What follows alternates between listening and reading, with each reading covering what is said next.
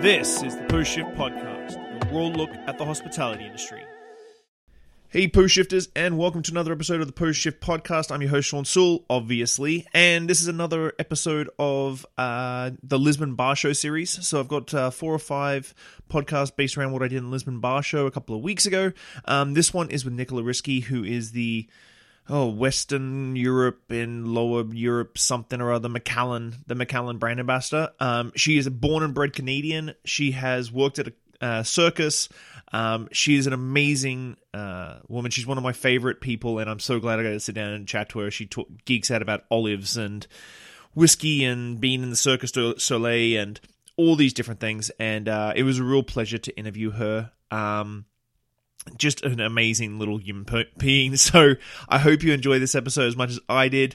Um, thank you very much for your support. I really appreciate it. And I'll see you next week, guys. Bye.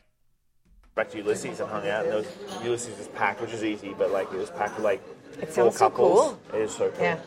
four, four couples. So me and Oren Stat stood out on the street, and we just and we talked to people about bar stuff. So Manny was tending the bar, and me and Oren on the other end, and we're just talking. So people were just enjoying. It was really, it's a very interesting experience if you go to Ulysses because it's I need to it's, it it's ten seats, and the seats are side by side, and that when you sit on the seats, your knees are touching. it's cozy. Yeah, and so it's ten seats. That's it Amazing. and Manny does really, really well there. Like drinks are like 15 euros, which is perfect. And it just opened in the last Uh, six months or so, or been I year? think he's been open about a year and a half now. But he's Cool. way down on the wharf. Like he's way down on the thing. So like, that's why I was like, I got up this morning at 9:30, and I had a few messages from um, Singapore, and I looked up the address for here, and I'm like, oh crap, this is half an hour away from where I was staying. like, it's Sorry. fine. It's completely fine. But. Uh, I know I'm in a totally different area this Thank time. you, sir. And uh, yeah, it, I was like, okay, well, I'll get, I'll start getting ready, and then every with Singapore being next week, which is just insane. can you tell me about that? because it, it sounds amazing. Um, You know, it's my podcast, and I'm supposed to be interviewing you, right? That's right. Okay, I want to hear though. I just want Um, to catch up. so, um, a friend of mine moved to Singapore a couple of years ago, and he's in the pharmaceutical business, and he invested in a bar. Mm-hmm. And it's in a very, um, it's an American sports bar. So, it's very geared towards like it's very male centric. Like the, the boys go there, drink their beers, watch rugby league and the union and stuff like that, and smoke cigarettes, and the girls Fun are stuff you do on a Sunday. Yeah, yeah, and the girls are sort of a secondary market. yeah. Um, So they the space next door came up, and so they took it, and so we're opening a place called Misfits, and um, it's very old. It's very the look is very pastels, blues, and that sort of thing. So doing old world Spanish in the front. So in a very it's a very clean, nice, fun area, and then in the back there's a 25 seat speakeasy called Roxy that we're going to do all New World Latin. Yeah. So we'll do New World Latin America in the Does back. this mean you need to come to Spain to do a little bit of research and then, It, it, it quite possibly could mean I have to come to Spain. then a trip to Argentina, So Chile? yeah, like yeah, something simple like it's gonna be lots of gin and tonics and spritzes and like misfits queen of spritz. So Yeah. it makes sense.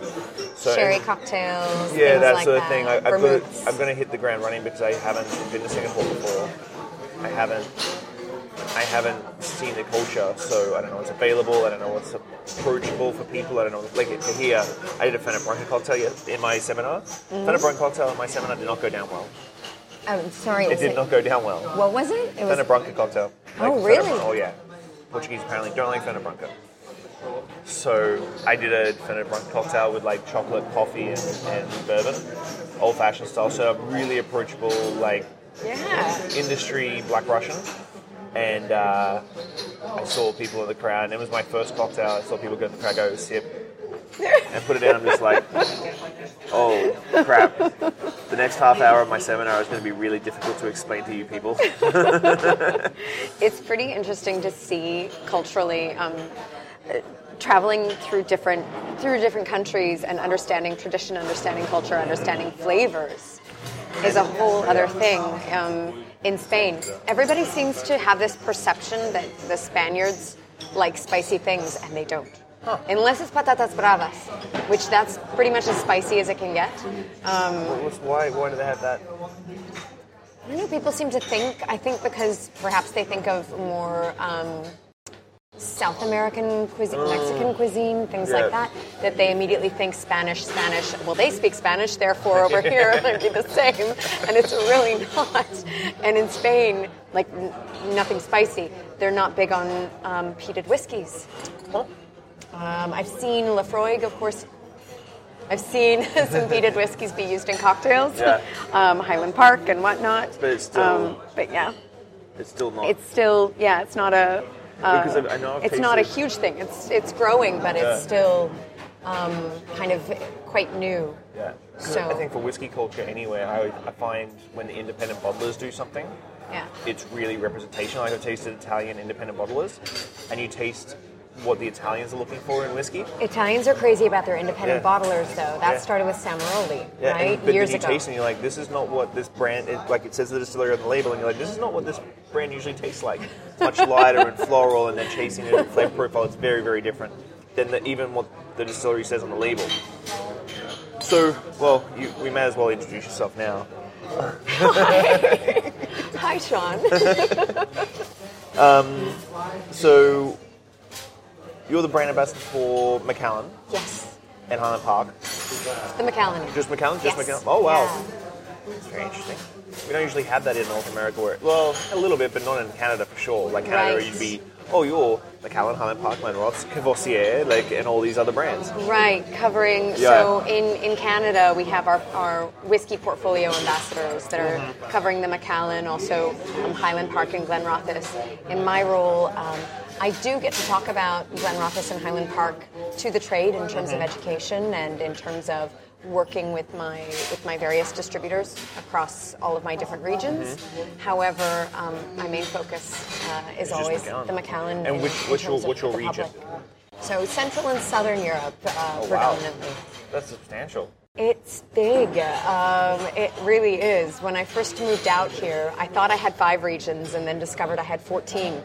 Now I think it's down to eight. We're paring it back a little bit. When you so say regions, you're talking about eight countries. yes, like, Yeah. let's be specific. It's not, eight, it's not like eight regions, like all couple of suburbs of Toronto. We're talking about eight countries. but it's uh, it's pretty incredible because I cover some of the most, uh, for me, some of the most interesting and wonderful countries in the world: Spain, Portugal, uh, Italy, Switzerland, France, Greece, uh, Gibraltar, uh, so Belgium. Some a lot of countries that I haven't had a chance to really explore yet. I got to go to Cyprus for the first time last wow. December, which was phenomenal. That's cool. And yeah, and And how'd you get into all this? I into, into whiskey. Eh, Into the industry in general. in the industry in general, I I would say I fell into it by accident, um, and uh, which I did. I, I was working in freelance marketing back in 2003, 2004, and I first started off in freelance marketing actually in automotive, in high end, in high performance vehicles, high end Okay. sports cars. Have you got a fascination with high-end high end vehicles? I didn't at the time, and then I fell in love with it. I started working for um, I started working for Porsche. Oh, wow. Because I started off with this incredible company that just makes really, really amazing cars. Yeah. I, I fell in love with it. I knew nothing about it, and then studied basically the physics of racing and the engineering of the vehicles Sweet. with a bunch of ex Le Mans race car drivers. I'm not Awesome. kidding. Um, when I started with Porsche, it's actually it's pretty funny because um, I did not have a driver's license. and I'm not joking. Um, and I got hired on to work with them as a as a product specialist for Porsche Cars North America, so covering both Canada and the United States. And they needed someone who spoke both French and English and um, could handle could handle all the requirements needed for it. And I went and interviewed with them and just dove into the brand. And uh, I now have a driver's license. but I actually got to test drive the cars on the track with a bunch of ex race car drivers who were, who were our teachers the entire week. That's crazy. And I, the thing was, I nailed it. and they were like, You've got a little race car driver in you. And I was like, Let's do that again. that is amazing. I think that with cars, what's fascinating is most people think they think about horsepower, they think Yeah. about torque, they think about engine size and whatnot. But really, for me, I'm obsessed with I'm obsessed with brakes. Brakes. So yeah, really, really good ceramic composite brakes. I think are one of the sexiest things on a vehicle. I'm serious that one of the first things that I'll look at when people are like, "Oh, let's look at the Italian leather inside and the hand stitched this and that and whatnot in a car." I'm like, "Oh my gosh, look at those wheels!" I'm like, "Let's go stare at those wheels because they're beautiful." Because when you're going at high speeds, there is nothing more exciting than slamming on those brakes and testing it. Really, really testing it out. Wow. So, um, yes, I, I basically learned through that in a safe environment, Yeah, I want to say, of Yeah, yeah. course, on a track. But, um, but through that, I, I fell in love with cars. Now, that's how I started in marketing. And um, then I expanded my clients and I started to do some freelance work uh, in the spirits industry. And basically, when I started off in the spirits industry, worked on a number of different spirits, on vodkas, on rums, on gins, and everything. And this was around, this was in 2005. And I was introduced to Scotch whiskey.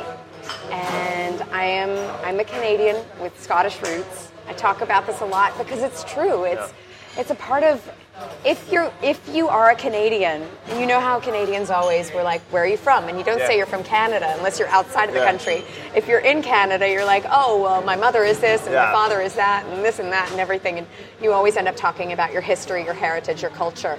Now, interesting fact: there are 4.7 million people in Canada who identify themselves of Scottish heritage and culture. Mm-hmm.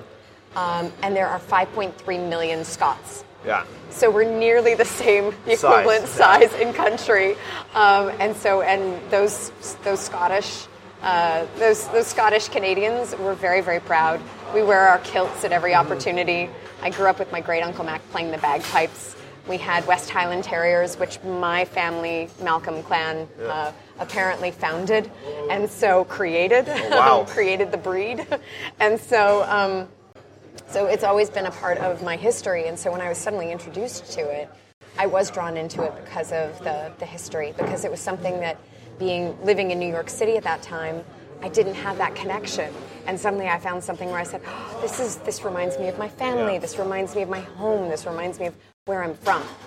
And then it was through that that some really excellent brand ambassadors they saw my they saw how keen I was, they saw how interested I was, and they um, they saw my interest and taught me to appreciate my palate. Um, and I'm I it's a lesson that stayed with me forever and ever. Was that moment where it wasn't here are your tasting notes, Yeah. study this, learn that, know what this is. You know, this is the nose, this is the palate, this is the finish. It was, what do you smell? Yeah. What do you taste? How do you feel? What do you think? Let's talk about. And then starting to understand, oh, well, if you're getting some vanilla, that's perhaps coming from that American oak. Mm-hmm. If you're getting some of those cinnamon spice notes, some of those nutmeg notes, perhaps there's some European oak that's being used in there and it's coming from that.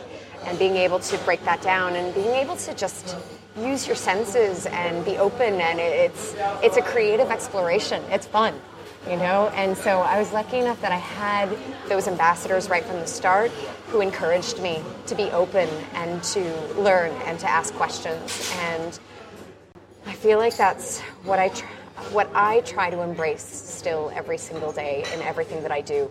Um, every day i feel everything that i every time i learn something new i have five more questions and i feel like it's one step forward two steps Yeah. back. And to just um, I actually I like keeping that attitude of just being like I know nothing. Yeah. Okay, back to it's like snakes and ladders. Yeah. Okay, back down to the bottom. Let's start again. again. I'm gonna I'm gonna start learning again. I have some more questions. Let's take this one step at a time, and that's kind of the beauty of whiskey for me So is when did you become like a, a proper like full fledged ambassador. ambassador? So I did my freelance work in marketing 2005, 2006, and then um, by an odd turn of events, I ended up. Um, I was doing some marketing work for uh, a partner of Cirque du Soleil, Yeah. and while I was there, um, they I had a lot of tour management experience through my marketing work, and so I'd done a lot of uh, traveling around uh, around the United States with a lot of different marketing programs and.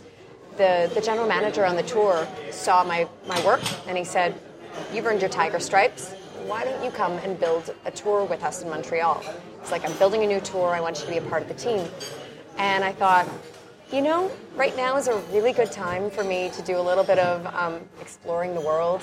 And who, how can you say no to, to, to running away with Cirque du Soleil? so I decided to go and work um, in tour services with them for three years. Oh well. And so I hit the road, built the tour out in Montreal, um, went and worked on the road, and um, learned how to drive a forklift, learned how to load and unload 60 semi trucks, and put up Wow. a big top tent. And yeah, uh, it definitely challenged Don't me. you have people for that? It's what we all do. That's Wow. the thing.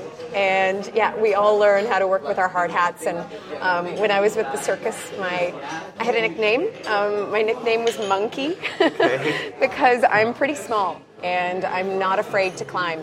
And so, because I'm tiny, I could fit in all of the little nooks and crannies inside of a semi truck. and so they'd be like, Nicola, get in there with your steel toes. We need you to climb up top and, and pull this up. Wow. and so, um, usually when we'd be lifting things into the semi, um, I'd be the one up on top. You couldn't see me, but you could hear me all the way up at the top of the truck, basically um, throwing myself against road cases and climbing up. Yeah. And what's what's funny is um, through that uh, in whiskey now what i love doing when i go to scotland when i go to the macallan is going and um, I love going and, and, and uh, filling casks with the guys and working in the warehouses. And it reminds me, uh, because it reminds me a lot of my circus time because of the teamwork and also old were you working when you went to outdoors. Hmm? How old were you when you went to the circus? How, how long? Old. How old was I when I was at the circus? I'm I'm like, how old am I now? um, that would have been uh, in my early 30s. So you ran away with the circus in your in the early 30s. Yeah, Wow. yeah. So it was fantastic, and it's still part of my extended family. I have. I actually just last weekend caught up with a with another um, with another Cirque family member when she was passing through Madrid. That's And crazy. so we got to catch up over uh, over a cup of coffee. But it's normal, and Circus family is. Um, Circus families forever. Yeah. It's this. It's this amazing village, basically. You have a moving village of 150 people from 20. At the time, we had, I think, 22 different countries represented, all different languages, all different backgrounds.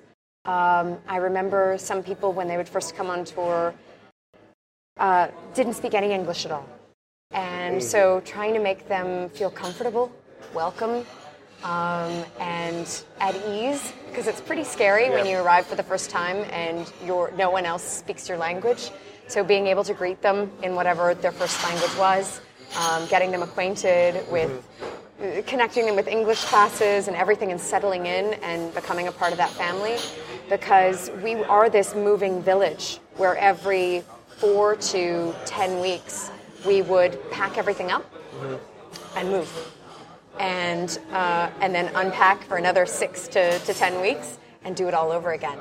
And so you learn to travel light. You it's funny because minimalism is that big trend right now. and the thing is, is that I, I learned to understand minimalism um, at that time very, very well because I had four suitcases and that was all that I had. Yeah.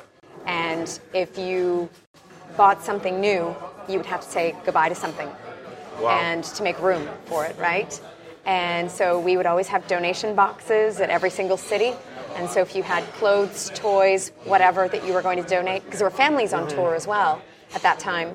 And so if you had additional things, it, then we would donate it so that it would, would go to someone else who could then use it. That's crazy. And so- so you do check luggage or you do carry on when you travel now? We had an actual luggage semi truck, and I was in charge of this. and it was a little bit like Tetris, trying to organize it. Um, there was a method to the madness. Um, with we had a, about 40 bike boxes because we were all big cyclists. Oh, and so we would all have our bikes and our boxes on tour. And first you'd load in the bike boxes, and then literally you would pick and choose different pieces of luggage and, um, and learn how to load it up in that semi truck. Uh, yeah, it's Crazy. It's a crazy day. So how long So- were you with, with them for like three years? I was there until the end of 2009. Oh wow. And at the end of 09, uh, as much as I loved my life on the road, I knew that I wanted to go back to New York City and that there were some other opportunities that I wanted to explore, one of them being whiskey. And so I decided to leave and head back to New York and immediately started working in the spirits industry again in freelance marketing and um, actually between uh, both automotive as well as spirits. But I also knew this time, I said, I want to pursue whiskey. I really want to work in whiskey full time. And so I took a dive at it in a, in a different angle. Um, I ended up running into an old friend, um, Jonathan Pogash, who I ran into him at a whiskey show. And he said, What are you doing here? I said, I'm, I'm working one of the whiskey booths. What are you doing here? He said, I'm here with the United States Bartenders Guild. And I said, What's that? And he said, you don't, you don't know anything about it? I said, No. And he said, Let me invite you to one of our events. And I went, and uh, I went out on a. They he started sending me invites, and they had a, an invite that was a whiskey cocktail thing, and I thought I'll go to this at this bar called Clover Club out in Brooklyn. Oh, just, just that, that just that, that bar. Just that bar, and it um, and it changed. It changed everything for me, to be honest. Wow. Because suddenly I met all these other people who were creatively doing these incredible cocktails that I'd honestly never really experienced before. But I also was like, these people are all passionate and, and, and nerdy about whiskey the way that I am. Like they're asking the same kinds of questions. They want to know all the details and they're interested and they're interesting and I want to get involved. And so that's how I got involved. And I started to get involved with the USBG and meeting other people and at the same time continuing my education. And I decided that I would, I, I would pursue it just in my own way. I said, no, I'm going to go to Scotland and, and I want to go and travel around and, and visit different distilleries and see what I can learn. I need to take that journey on my own. And so I did that. I'm going to go to Ireland. I'm going to go and do some whiskey studying over there. I'm going to go to Mexico, study some tequila. And I just decided that every opportunity that I had, and sometimes you have to create those opportunities as well. I'm a great believer that you shouldn't just wait for things to come to you. You shouldn't just wait for um, people to be like, let me fly you over Yeah. here. I go, let me fly myself over there and go and explore. Let me go and learn. Let me put it out there and, and just ask questions and, and see how stuff works. Um, try my best. And so that's what I did in my free time. And, um, and from there, it took a lot of, it took a lot of, um, took a, honestly, it took a lot of interviews. It took a lot of uh, knocking on doors and continued learning. And then I got really lucky because Edrington, uh, the parent company, the Macallan, gave me the chance that I'd always dreamed of. And in 2012, they hired me on as a local whiskey ambassador covering the entire portfolio in New York City. And I began working with them uh, there. And in 2015, transitioned over to our blends as uh, a national brand ambassador for our blended Scotch whiskies. Uh, and then in 2000, at the end of 2016, the opportunity became available to make the move over to Madrid. And I thought you'd been over here longer than that. two and a half years. Yeah, I thought it was longer. I feel like it's gone by so fast. What do you think? Like you said, there was a lot of indies. What do you think was the hardest, uh, the hardest thing about portraying yourself as the person that's going to be selling the Macallan brand, whether it be in New York and or the the move to Madrid? What's the hardest thing? Honestly, that's, that's a really good question. I, I, I don't think that I, I don't think that I portray anything other than who I am. That's the thing. No, I, honestly, it's true because I've always said that I I always want to represent. I, I represent my brand, but I represent myself 1st always, always. Wow. And it's true. And the thing really is, deep for you. My interviews usually don't no, go deep. but, but they go hand in hand for me. Yep. And um, what I really appreciate with our team is that they allow me to be myself. And they always know that I'm going to let our brands shine through that. I'm always going to represent our brands. I'm always going to represent the Macallan. I think all of us as brand ambassadors know that we're we are on 24 seven. Um, but the thing is, is that I'm I'm always going to tell that story through my eyes. Yeah. So that's why when you look at my when you look at my Instagram page, for example, um, you'll see that yes, there are those moments that are that are you know events like the Lisbon Bar Yeah. Show or special events in, in Paris or in or in Rome and whatnot that um, that can seem very glamorous. But you also will see Nicola, Yeah. and you do see that I am out there. Um, that I'm out there running in Yeah. the mornings, and that I'm out there. Um, uh, that you see, you see me traveling through it all and everything, and how I, how I view the world, and how I view that through my adventures uh, as an ambassador. And so that's, I, I always, I, I'm very open and very transparent in, in sharing, uh, in sharing my point of view and, and my, my life through that, through, through these eyes as a Macallan ambassador. So. wow. That's way deeper than I usually go. It is though. It's I mean, whiskey is a very personal thing and it's um and it's a very it's a very special thing and I feel I do feel very lucky to be in this business. I feel so lucky to to do what I love. I feel very fortunate to work for the Macallan and um, and and I, I try to and, and that just is going to come out of me every day um, in all that I do. so what's the plan for the next two to five years? Next two to five years. Yeah. Ooh. for me, uh, or for the Macallan, for everything. Um, let's wait and see. Right now, my plan is to remain in Spain. I adore Spanish culture. I love the country and whatnot. And my plan is to grow with the Macallan there. With uh, with the Macallan, as we continue to grow across the globe, I hope to continue to grow with education as well as innovation. Those are the two things that I am most passionate about. And so I've always been a big believer in education in this business, um, in having those conversations and asking questions and learning from each other. I believe in um, not only mentorship, but in a lot of peer-to-peer learning. I think we, I, I love that we learn a lot from each other um, when we just have those conversations, and when somebody says, "Oh, I've studied this and I've worked in that," and I'm like, "Tell me more about that." We learn so much from one another. So I want to continue to work with our team in in educating, um, in not just educating the public as well as as well as the trade on the, the, the beauty of Scotch whiskey and the, and the beauty of our brands, but also with uh, our new ambassadors as well. And then in terms of innovation, I'm always, if you ask our liquid quality team, I'm always in there asking questions and saying, what are you working on? And Yeah. how do we do things? And how does stuff work and whatnot? And I'm so grateful. I'm so thankful that they give me the opportunity to spend time at the whiskey maker's bench asking questions and learning and listening and seeing what they're up to. Um, but I do find that um, that for me personally, new product development and innovation and the way that things um, are created and taking into account history and heritage of of the brand as well as the future.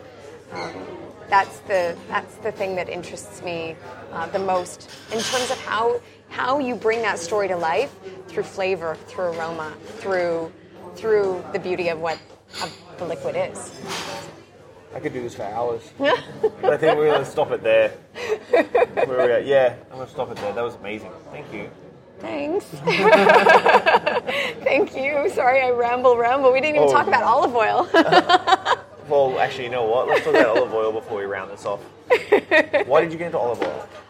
Oh, okay. So last year, again, in my in my continued pursuit of knowledge and learning and, and everything, I decided that I wanted to take my nose in different directions. So I, I said my goal, my personal objective this year is just to kind of go in different directions uh, with my nose. Because when you are always nosing whiskeys every single day, Yeah. exactly, you're like, oh, okay, I'm detecting dried fruits. You become so familiar with these different aromas Right. and, and you know your senses become focused on one area. And so last year I decided I studied perfume in Paris and in London with the great Roja Dove, who's uh, an incredible master perfumer. He, he has his own Maison de Parfum at Harrods. Brilliant, brilliant two day course with him. And then I decided to study sherry wines, and I became a sherry wine educator through the Consejo Regulador de los Vinos de Jerez down in southern Spain. And so that was another way of just, again, continuing to understand whiskey, Right. but also continuing to understand flavors, continuing to understand the beauty of sherry wines. and then I also decided to study olive oil. And that was, it, it honestly, it, it was a it was a huge surprise. Out of all of those things that I studied, it was the biggest surprise because I literally just in Spain I've fallen in love with all these Spanish things, right? Flamenco, olive oil, sherry, beau- all the beauty of of Spain. And I thought, I love olives, I love olive oil, and I googled like olive oil sommelier or olive oil courses, and this olive oil sommelier course popped up, and I thought, what's this? Why don't I sign up for it? I'm like, it's in Valencia for a week, and then I am continuing on to do a full diploma now on my, I know, on my own. and so, um, and so I signed up, and everyone in my course worked in the olive oil industry in one way, shape, or form. Whether they owned olive oil shops, or whether they worked uh, at an olive oil mill, or uh, whether they worked in sales, all different areas, or actual production. And then there was me, and they looked at me and they were like, What are you doing here? I said, I work in whiskey. However, we work with our noses all the time in whiskey, and I wanted to challenge my nose in a different way. What's amazing is in olive oil, they have, uh, you know, the flavor wheel for whiskey and for wines and for coffees and whatnot. They have one for olive oil as well. And so suddenly you're dealing with things like bitter, um, bitter artichoke and, uh, and um, uh, cooked apples and uh, asparagus and grassy notes and all of these different things. And it was an, an incredible challenge to start to understand um, the process of, of beautiful olive oil. And it's so misunderstood, so misunderstood. The easiest thing, uh, when I just ask anyone, I go, Do you know? Do you know that olive oil has an expiration date? Huh. Who knew, right? And that it is a highly oxidative product. That basically, the moment that you pick that olive, that fruit from the tree, it starts to oxidize. So every single second, every single minute matters from production um, all the way through to bottling, and then even when it's bottled and on the shelf. It is degrading through that period of time. So you want your olive oil as as fresh as can be as soon as it's bottled, because that's when you're going to get it at its at its peak point uh, in terms of flavor.